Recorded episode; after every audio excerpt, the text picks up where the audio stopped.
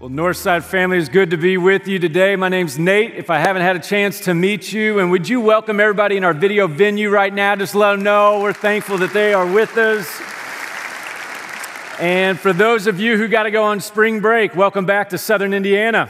And uh, cold and rainy. But uh, man, it was uh, a great weekend. I had off last weekend, and I had big plans with my family. Uh, and uh, you know, probably a bunch of you had spring break plans. I had a couple friends. They got to go on a cruise. They got to do all this other stuff during spring break. And you know, last week I had all these plans that I was going to do with my family, and then the flu took my family down one by one, and I was the last man standing. And so I went on a cruise uh, to Rite Aid, and I cruised up and down the aisle all week, going back and getting medicine for my family. And so I don't know the week that you've had, but I'm glad that you're here, and I'm glad that you're back. And uh, I love this series that we're in called Pulling Weeds. Uh, I've started doing some yard work. I'm sure some of you have. Last week we had some, you know, almost 70, 70 degree days, and those are coming up as well this week. And you know, we start doing some yard work, and we get out there. And uh, the reason why we're doing this series is as we lead up to Easter, this is a great season for us to really really evaluate and pull some of the weeds that are in our hearts and allow God to do a fresh work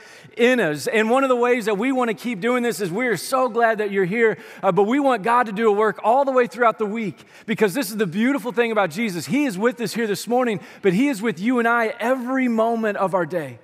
There's never a moment that we don't have Him. There's never a moment that His Spirit isn't wanting to work in us. And so, what we want to cultivate here as a church is a life that we live with our Savior. And so, one way we want to invite you to dig a little bit deeper into what God has is when you leave this room out in the lobby, a couple different areas, we have our sermon questions. And whether you're in a life group or not, I know this week when our life group gets back together, we'll go through these sermon questions. We'll work on this together. And this is just an invitation for you to say, you know what? Let's dive a little bit deeper into what God says today. You know, this is what I found. A lot of times people go, man, you know, they'll see me, they go, love that message last week. It was so great. I'm like, oh, yeah, what was your favorite part?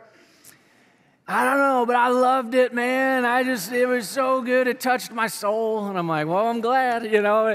And sometimes what can happen is we can hear it and, man, it resonates, but, man, so often we can forget it. And so this is why we want to help encourage you to go, man, we want to guide you into God's word throughout the week. And I love Jason Petty's sermon last week. And if you were here, man, didn't he do a phenomenal job? That was not one that I forgot. And it was one that I deeply needed. It was on comparison. I want to invite you to go back on our app and go, uh, go watch that. Uh, you can even get the sermon questions on our app, they'll be loaded on there as well. Uh, but Jason talked about the weeds that grow in our heart of comparison. And, and I, will be honest, I was guilty last week. As you know, here my family is everybody's sick and all this other stuff, and all I'm doing on seeing on social media is where everybody else is at. Good for you, you know, and uh, I'm sure you deserved it. And, and what can happen is when we start comparing ourselves to that, one, we don't celebrate what God is doing in our life right now, and we just we we we go, man, God, I'm not really satisfied. And Jason dove into that, but he said also what happens is this: we become envious of one another.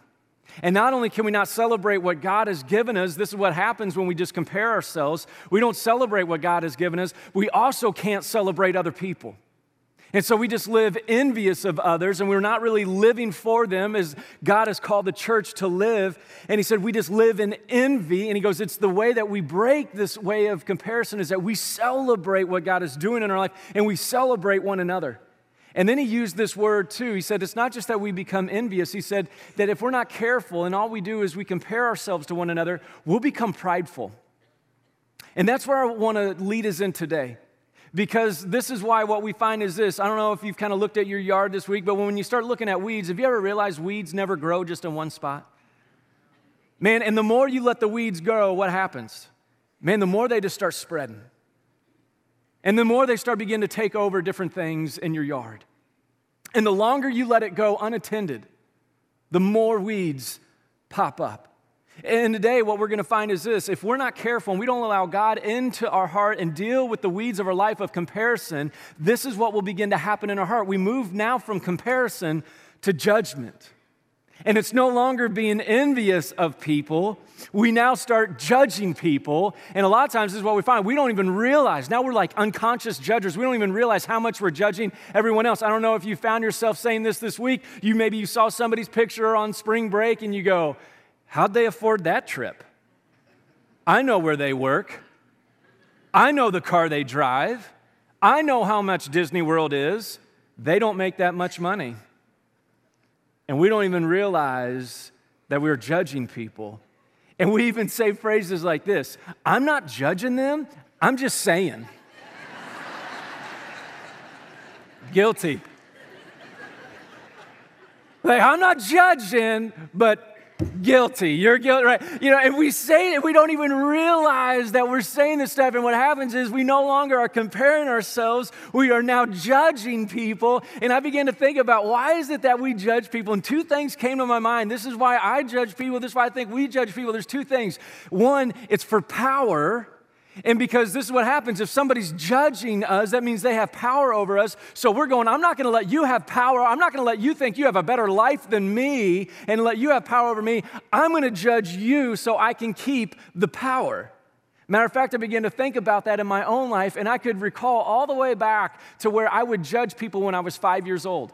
I don't know about you, but I grew up watching WWF. Anybody remember before it was WWE? Like WWF back in the day, man, right? You know, and then wrestling's real. No, it's not. You know, but this is what I believed when I was five, and uh, this is what I would do. I, you can ask my cousins this. When I would hang out with my cousins, their friends, they were a little bit older than me, and so they were always stronger than me. They always had power over me. And when their friends would come around, this is what I would say. When they would have a friend that would come around, I would lean over to them and I would say this.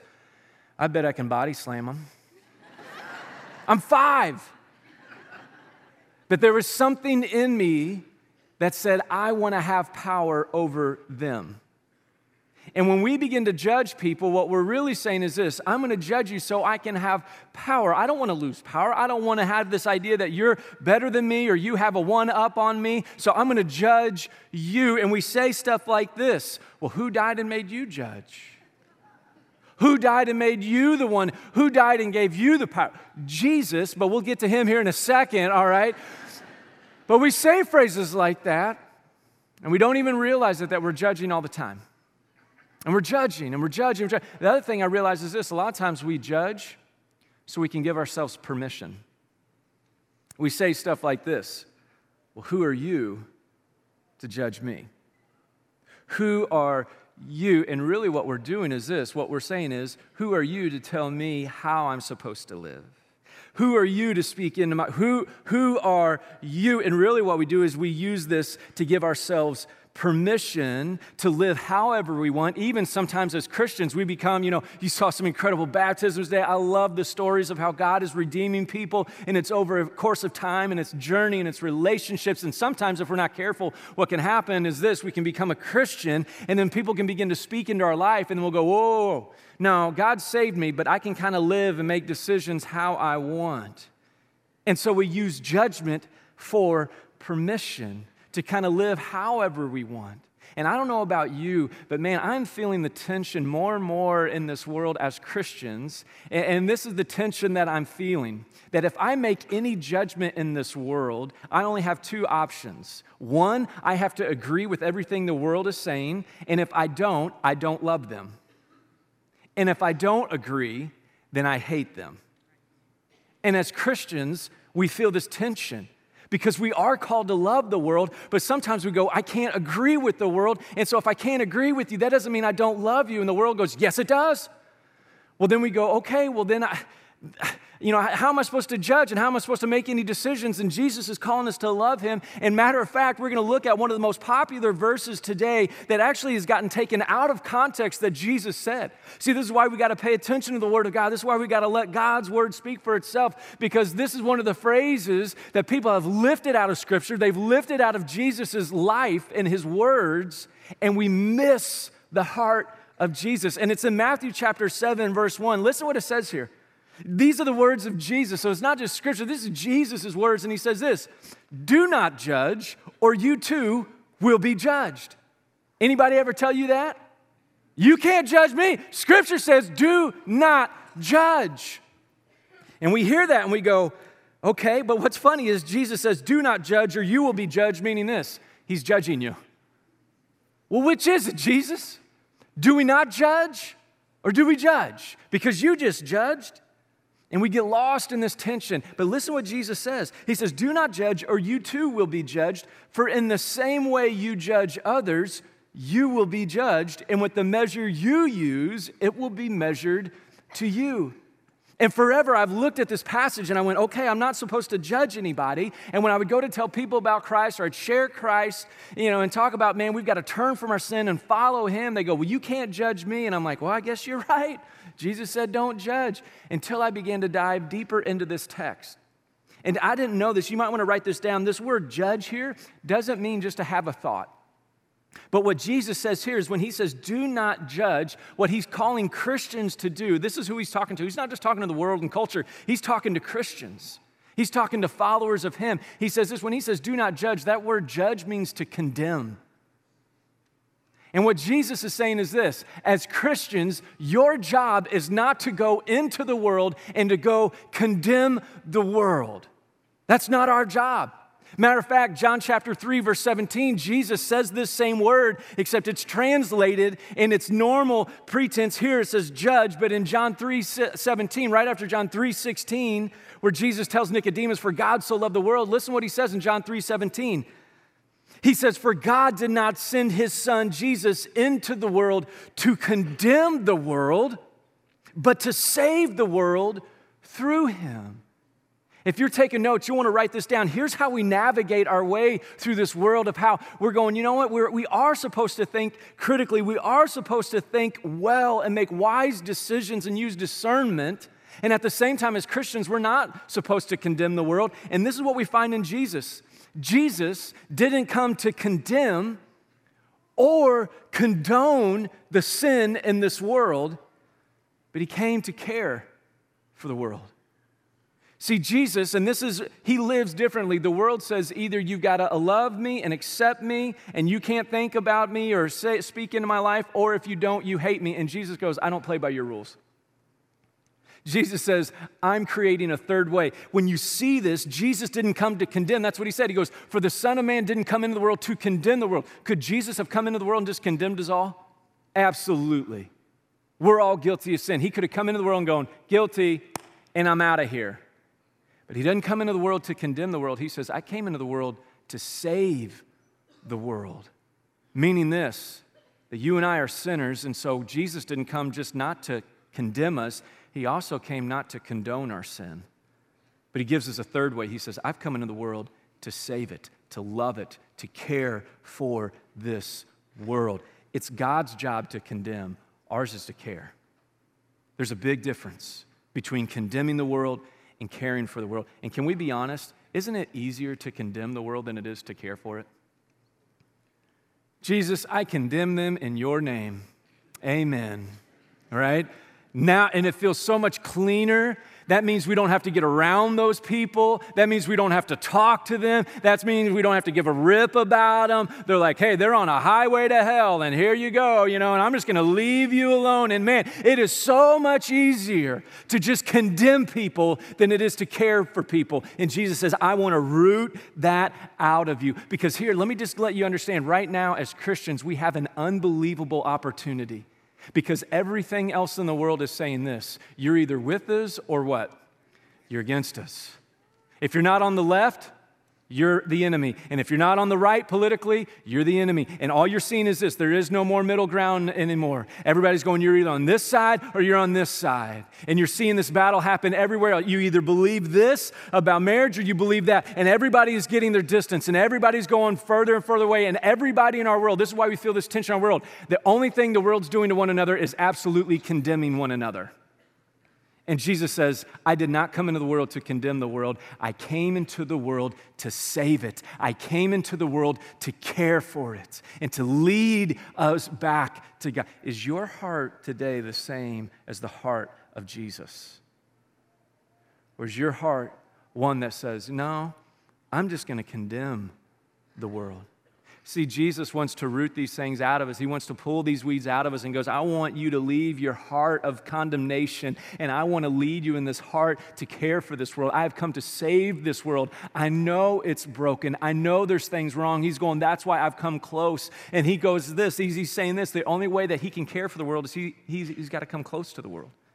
And the only way you and I are going to care for the world is that we've got to come close to the world.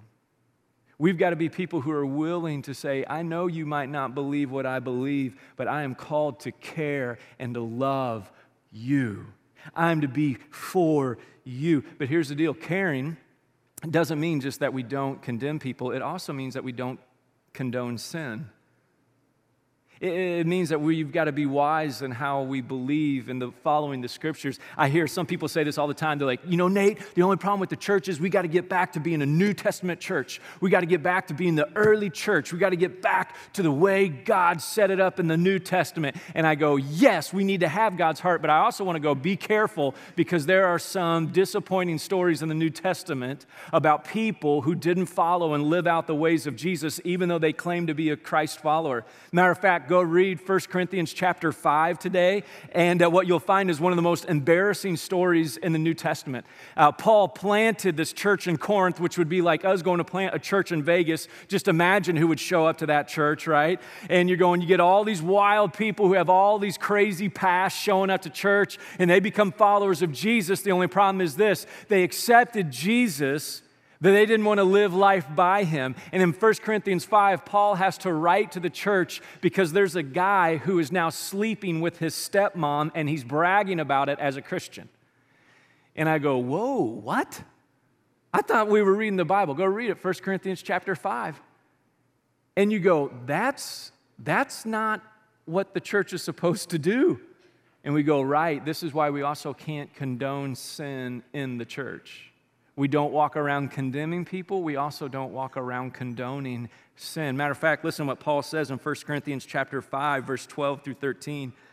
He says this, he says, What business is it of mine to judge those outside the church? He goes, What business is it of mine to walk around going, You're going to hell and you're going to hell? What, what, how, how helpful is that? But are you not to judge those inside? Meaning this, are you not to say, hey, if you're a Christ follower, I got to let you know you don't get to sleep with your stepmom. I'm like, let's just start there, right? And then we'll kind of work the rest of the life of Jesus into our hearts and our souls. We're like, that's kind of ground zero, and we'll build up from there. But that's what he's saying.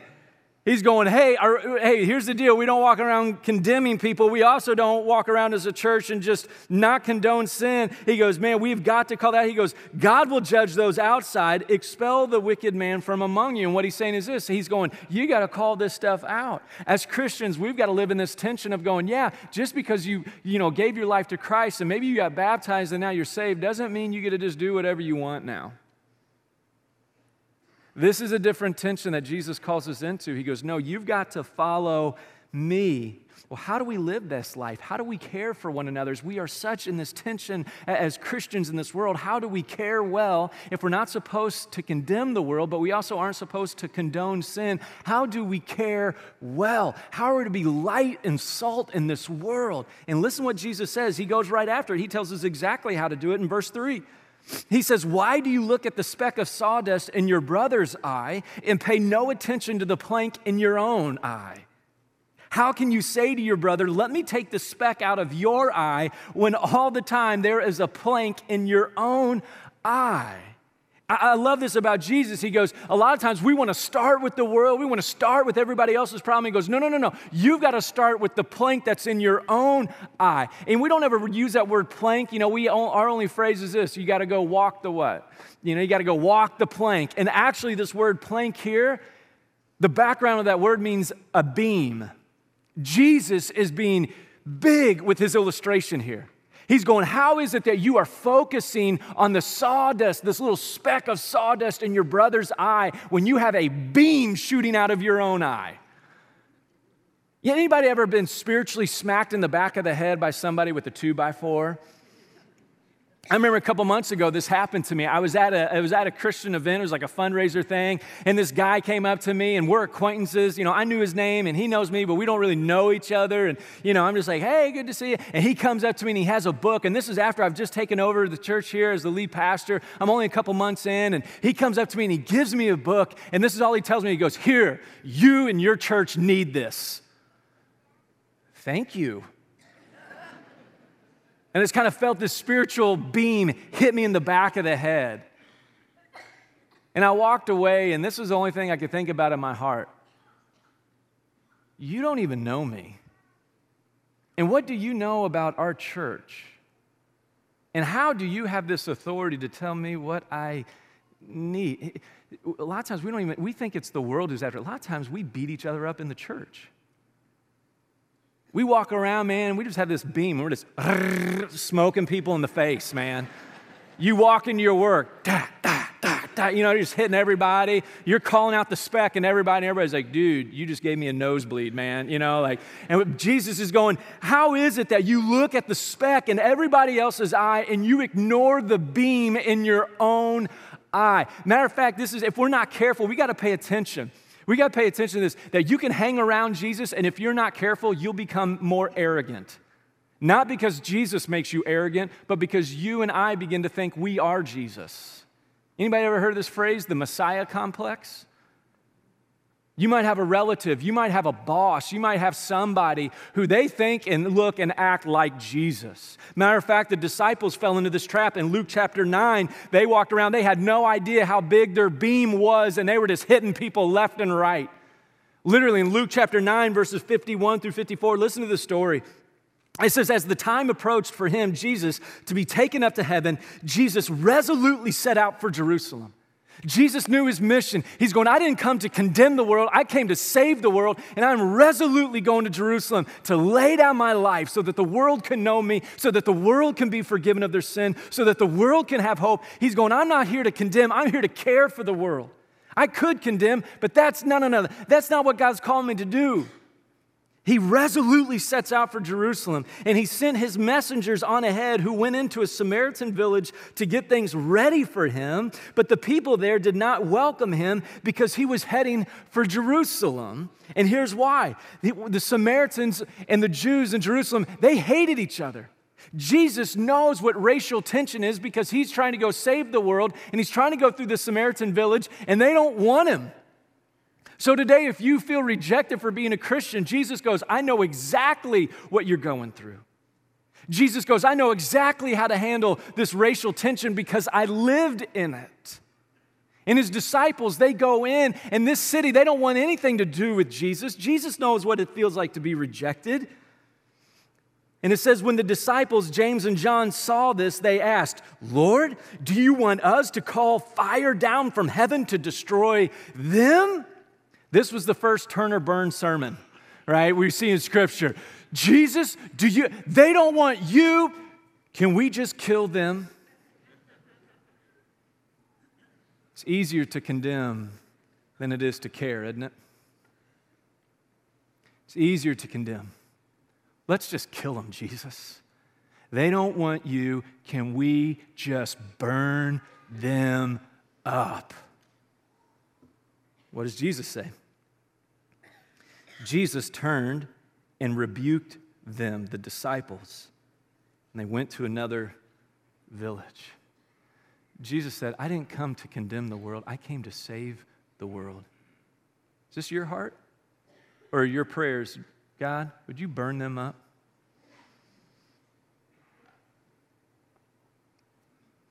Would you just burn them up? Don't make me care for them, God. Just burn them up. Did you see that? Jesus, do you want us to burn them? You see that us and them language? That's plank language. That's walking around hitting people in the side of the head. They don't want you. Can we just smack them in the back of the head, Jesus? Jesus says, Here's the deal, fellas. If you want to love and care for this world, this is what he's saying in Matthew chapter 7. He goes, First, you got to take the plank out of your own eye. Quit running around trying to condemn and judge the world and look at yourself and take the plank out of your own eye. And here's how we care for the world well we care for others by confessing our sins first. We're waiting for the world to get their act together, aren't we? We're going, get your act together, then you can come to church with me. Isn't that what church is for?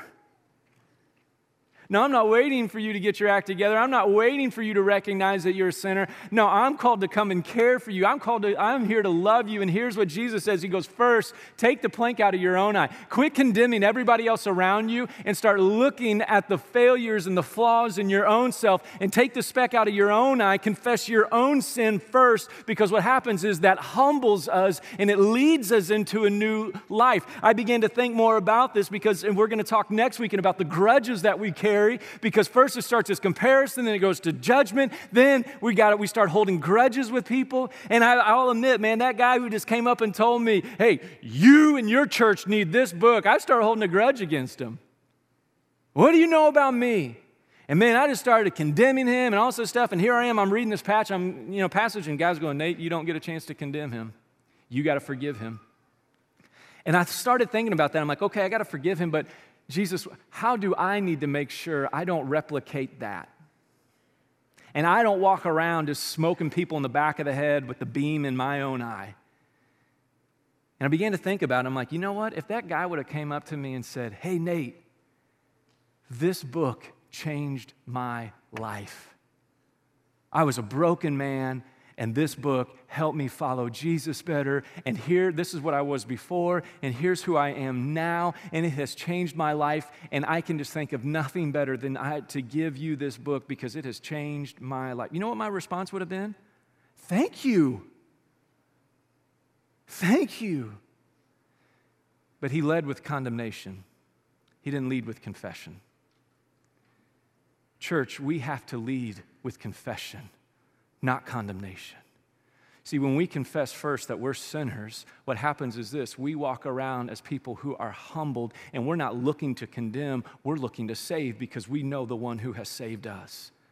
And man, it changes our position, it changes our words, it changes our mindset. We're not looking at the speck anymore. We're going, No, God, you are calling this stuff out of me. Because then Jesus says this He goes, First, take the plank out of your own eye. And then He says, Then you will see clearly to remove the speck from your brother's eye. Too many times we think this whole thing about following Jesus is about you and Jesus. Jesus going, No, I want to save you, but I want to save you so you can care for others so that you can come alongside, so that you can help them take the speck of sawdust out of their eye. It's not just about us, it is about God going, I want to save you because I want to send you to care for this world. I didn't come to condemn this world, I came to save this world. I came to lead these people and redeem all things back to me. And this is what I'm finding in the midst of this is Jesus is saying, here's how we care. First, we care by confessing our sins first, and then we care by just simply serving others. We come alongside. One of my favorite authors is Henri Nouwen. And in his book, Wounded Healer, he says this. I thought this was fascinating. He says, Only the wounded can heal. Only the wounded can heal. Meaning this until you and I realize our faults and our failures and we're allowing Jesus to save us from our devastation and our sin, he goes, You actually can't even offer any healing and hope to this world. It's only when we recognize that we are wounded and flawed and allow Jesus to save us can he begin to do a work of God in and through us. My buddy, he's an eye doctor, and I called him. I said, Hey, man, I'm, I'm preaching on this passage. And I said, You know, you're an eye doctor. Not only are you an eye doctor, you don't just do checkups, you do surgery. And I said, You know, I get three shots at this sermon, right? And uh, I tell the Saturday night service all the time if you want to hear what I really meant to say, go watch the 1130 on the live stream uh, because it's going to be a whole lot better. And, uh, and I told him, I said, you know, I, I, go, I got three shots at this sermon. I said, you have one shot at this surgery. And if you mess that surgery up, Yee, man, there's no 1130 service for you, you know. That's it. You're, you're, one and done on this stuff. And I said, how do you make, come in and do eye surgery? This is such a delicate thing. And I said, how'd you even get passionate about it? And I love his, his heart. He said this. He goes, man, I, he goes, I love it. He goes, I'm so passionate about it. He goes, I love physics. He says, I love all these different things that come along with the surgery. He goes, I love the math and the optics. He goes, everybody knows 2020 vision. And so when we take your vision, we, he goes, you get to take all the feelings out of it and you know there's numbers and you're trying to hit these numbers and you're going to do everything to make that happen. He goes, I just, I absolutely love everything about that. He said, and then before he goes, right after all this stuff, he goes, I close my eyes And I go, In surgery? You close your eye. He goes, No, not in surgery, man. He said, But before I'm about ready to make the decision on surgery, he goes, I close my eyes. I said, You, you got to explain this to me. He said, I close my eyes so I can listen to what the patient has said. And I can identify their needs. He said, There are so many gadgets and gizmos that are created now that actually I could use them and they cost more money and they make me more money, but oftentimes that's not always what the patient needs. And I close my eyes and I listen. And he said, And I check my ego. And I get rid of all my preconceived ideas of this person. And I get ready to serve them. I went, what a great way for Christians to live. That instead of condemning people, we would stop and we would listen. And we would hear without preconceived ideas of folks, but we would listen to what they're saying and we would listen to the deeper needs of their life. And we would check our egos and we would get ready to serve them. See, this is what Jesus is saying. I don't need you to go around condemning. I need you to go around serving and caring for the world that I've come to save. Matter of fact, we read this passage chapter 7 verse 6 when jesus says this we always i've always interpreted it wrong when he says this do not give dogs what is sacred and do not throw your pearls to pigs. If you do they may trample them under their feet and then turn and tear you to pieces. And i've always interpreted that. I'm like this is why you you know you got to be careful who you share jesus with because they're just going to destroy you and all this other stuff. And, and you know what? I, i've realized this. Isn't it funny how everyone else when we read this passage it's everyone else who's the pig and the dog isn't it it's never us. But at one point in time, before we knew and followed Jesus, who were we? We were the pig and the dog. Funny how we forget, isn't it? Funny how we forget where Jesus met us. Funny how we forget how we were addicted to all this other stuff and we were pursuing all these other things in our life, and yet Jesus came along and didn't condemn us, but He came to save us and care for us, and yet all we want to do is go back to the world and condemn it. Interesting. See, I've missed the words of Jesus. Some of you going, Nate, I love this. I want to go care, but man, this is hard.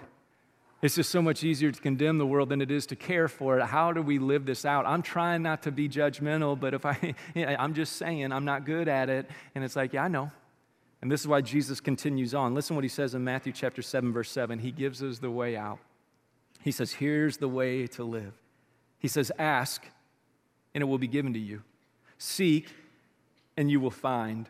Knock, and the door will be open to you. For everyone who asks, receive, and he who seeks, finds, and to him who knocks, the door will be opened. Jesus says this I'm not asking you to walk around trying to be good people who don't judge. He goes, You're not capable of that. You know what I want you to do? I want you to ask me to help remove the weeds that are in your heart so that you don't walk around condemning people, but you can walk around caring for people. And he says this here's how we're going to care just by simply asking God for everything. He goes, just ask me. Ask, seek, knock. He goes, come after me. I, he goes, I love what he says. He says, for everyone. he's going not just for the good people or not just for those who have it all together. He goes, no, for everyone who asks, receives. Do you have a problem judging people? Ask God to remove that. Ask God to say, God, would you begin to change this? Knock and the door will be open. He who seeks finds, and to him who knocks, the door will be open. He's going, uh, part of our problem is this we never take the time to ask God to change our hearts and our lives which means this all we stay as uh, is Christians who walk around condemning the world, never caring for it. He's going, man, just ask me. Ask, and he says this in verse 9. I love this. He says, Which one of you, if his son asks for bread, will give him a stone? Or if he asks for a fish, we'll give him a snake. That's kind of funny, right? You know, hey, dad, bring me a fish. Here you go. You throw a live snake on there.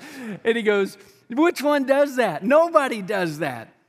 He goes on to say this. He goes, If you then, though you are evil, meaning though you are sinful, know how to give good gifts to your children, how much more will your Father in heaven give good gifts to those who ask him? Too often times we're embarrassed to ask God for anything. So our problem is this we stay stuck in our sin because we're never willing to humble ourselves and go, God, would you help me? Would you help me? How much more, Jesus says, will your Father in heaven give good gifts to those who ask? He's going, I'm not here to condemn you, I'm here to save you. And I'm here to send you into the world to care for this world. And then he says this So, in everything, do to others as you would have them do to you. For this sums up the law and the prophets. Jesus says, Don't just ask for you. This is the golden rule. He goes, what I want you to do is, I want you to come after me so I can save you, so that you can now be people who care for my world. I'm calling you into a life that you can't create or think of in your own. I'm wanting to do a work that only I can do in and through me. Ask me. For some of you, you've struggled with judging everybody. Maybe you've struggled different people and choices that they've made in their life. And for years, all you've chosen to do is to condemn them because it's easier. Let me just condemn them. That way I don't have to get close. That's why I don't have to care. And Jesus going, no, no, no, no. No, that's not the way I work. I didn't come to condemn the world. I came to save. I came to come close to the world. And I'm here. All you need to do is ask me. See, what's interesting is this Jesus cared for us by being condemned for us. He's going, I don't want you to just not condemn the world. He's going, I'm going to care for you by being condemned for you.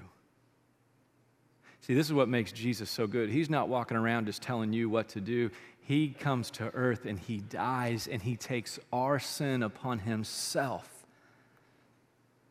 so that we can know the care and the love and the saving grace of the Father. Matter of fact, listen to this. This is in Isaiah chapter 53, verse 5. This is 700 years before Jesus shows up. This is God's heart all along. And he talks about Jesus. And listen what he says. He says, But he was crushed for our iniquities, and the punishment that was brought us peace was upon him. And listen to this by his wounds, we are healed.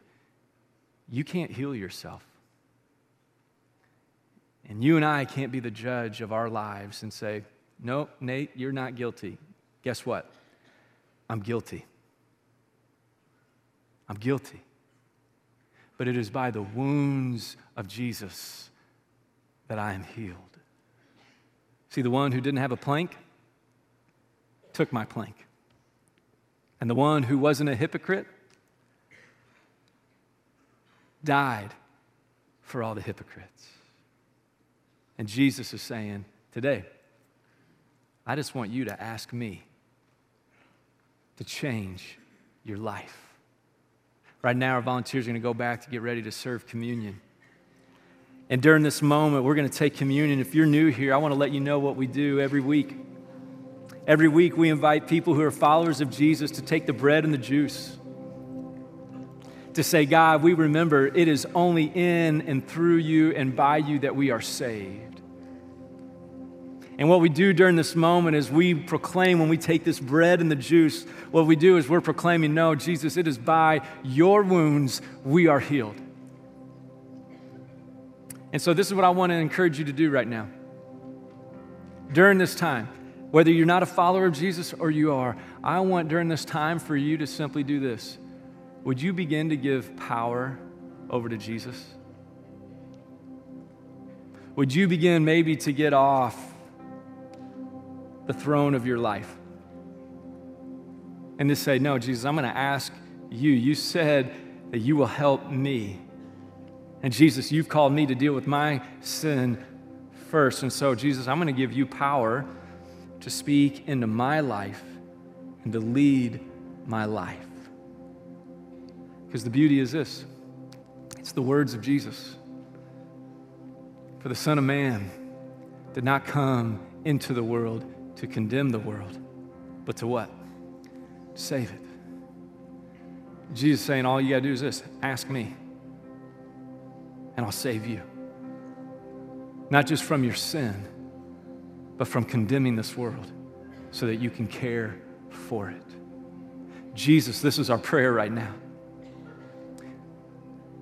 Father, we don't want to admit how guilty we are, but we are. Jesus, we judge others so we don't have to care for them.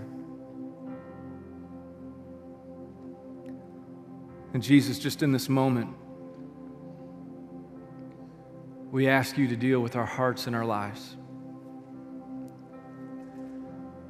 We thank you that you give us the invitation, Jesus, to come to you, to ask for you to change our lives, and that you are faithful to the end, Jesus. That even when we've rejected your ways and the world's rejected this, your ways, that Jesus, you have not rejected us. So today, in this place, help us to know what you've done on the cross for us, to save us and to lead us into your life. Today, Jesus, we give you power over us, not just to judge us, but to save us. It's in your name, Jesus, that we pray. Amen.